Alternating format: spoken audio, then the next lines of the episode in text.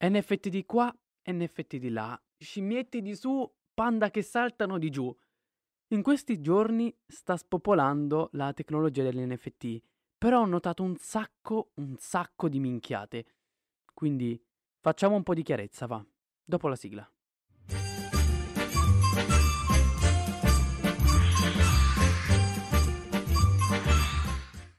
Salve a tutti e bentornati in questo nuovo podcast. Oggi andremo a parlare, come detto nell'intro, degli NFT. Abbiamo sentito tutti queste storie o notizie che le definisco ad minchiam perché parlano di queste imprese stratosferiche, neanche quelle di Ercole, dove riescono a ottenere milioni e milioni di dollari, oppure di truffe allucinanti, dove perdono milioni e milioni di dollari. Ovviamente abbiamo bisogno di chiarezza, ovviamente abbiamo bisogno di fonti attendibili, non la semplice notizia dal titolo clickbait. Cosa sono gli NFT? Un NFT è un no fungible token. Ciò cosa vuol dire? È un oggetto digitale unico, non fungibile. Fungibile vuol dire che, eh, vi faccio un esempio, anzi per farvelo capire meglio. Se io ho 10 euro e tu mi dai 10 euro, sostanzialmente possiamo scambiarcelo senza problemi. La mia banconota vale 10 euro, la tua vale 10 euro, a posto. Stessa cosa per i bitcoin. Per gli NFT non è la stessa cosa, magari il mio NFT vale come il tuo, però si parla di pezzi unici. Quindi scambiare un NFT con un altro non è la stessa cosa dello scambiare 10 euro con altri 10 euro. Inoltre, l'NFT possiamo chiamarlo come un'unità di dati archiviati e monitorati su blockchain e ritorna questa fantastica blockchain. Che cos'è?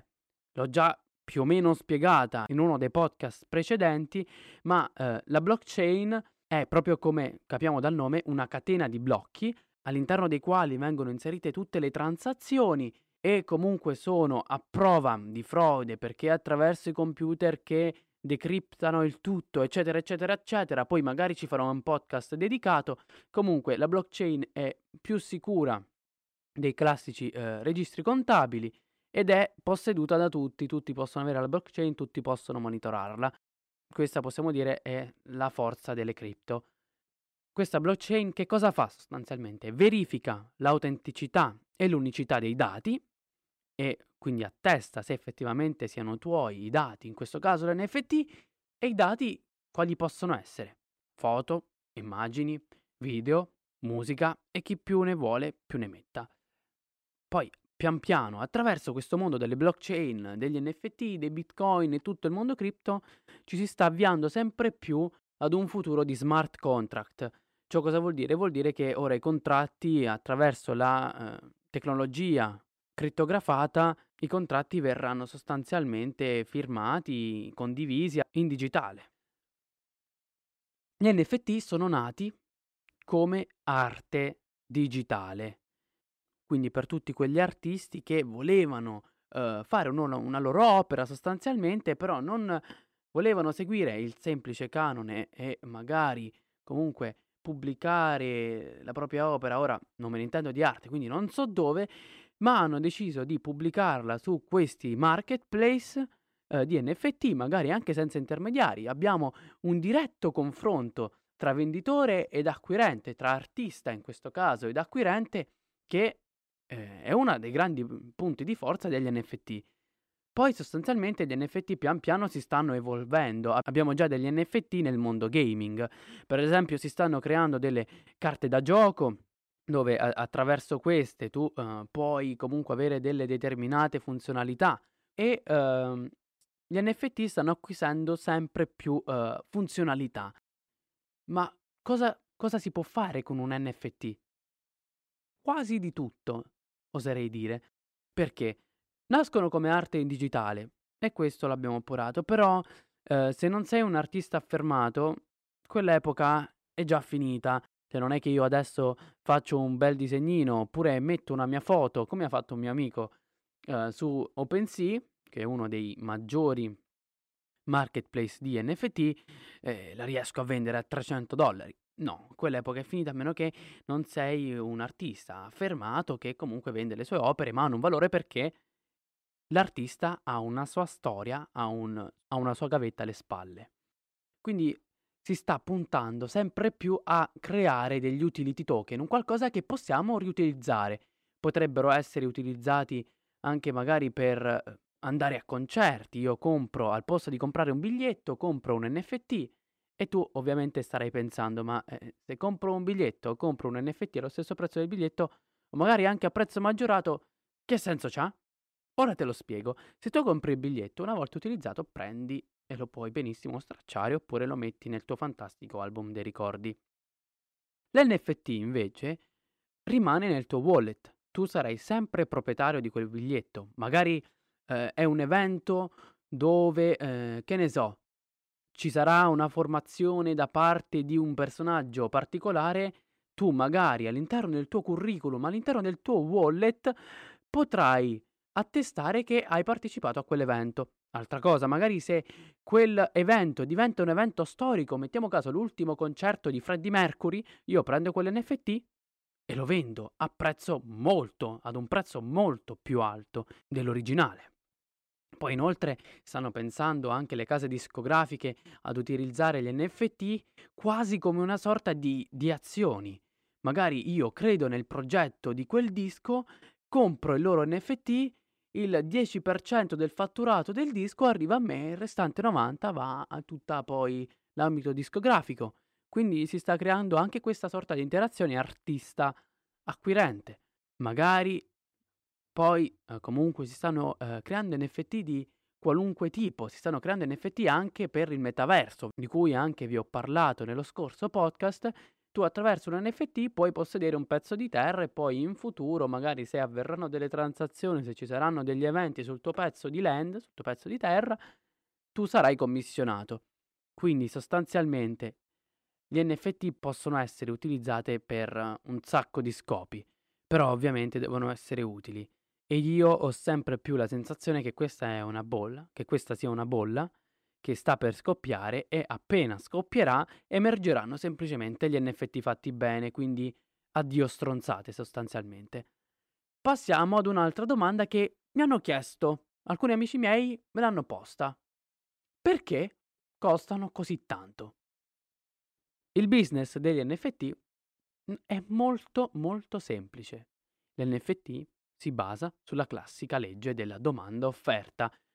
Più persone lo vogliono, meno pezzi ci sono, più sale il prezzo.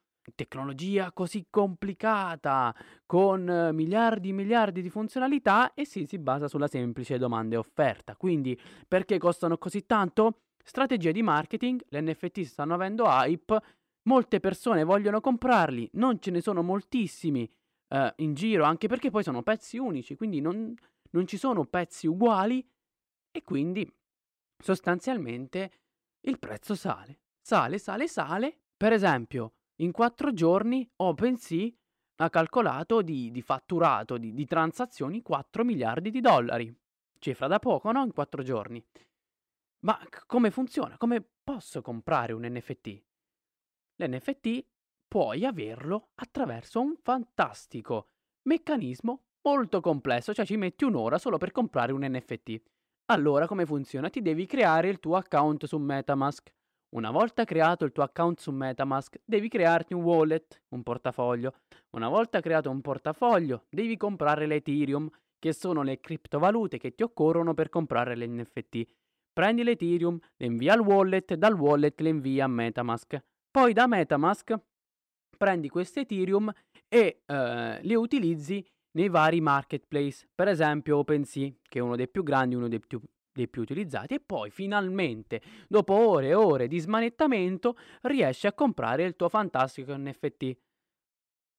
Ovviamente però, prima di farlo, dato che è un investimento a tutti gli effetti, e lo sottolineo, è un investimento, ciò cosa vuol dire?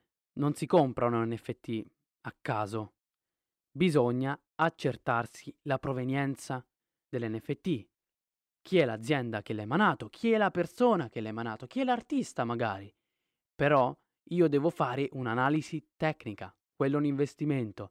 Non è una semplice scimmia che costa 400 euro con 100 euro di commissione. Attenzione, perché come da 400 puoi guadagnare magari 200 euro, da 400 ne puoi perdere 200 o magari puoi perdere anche tutto.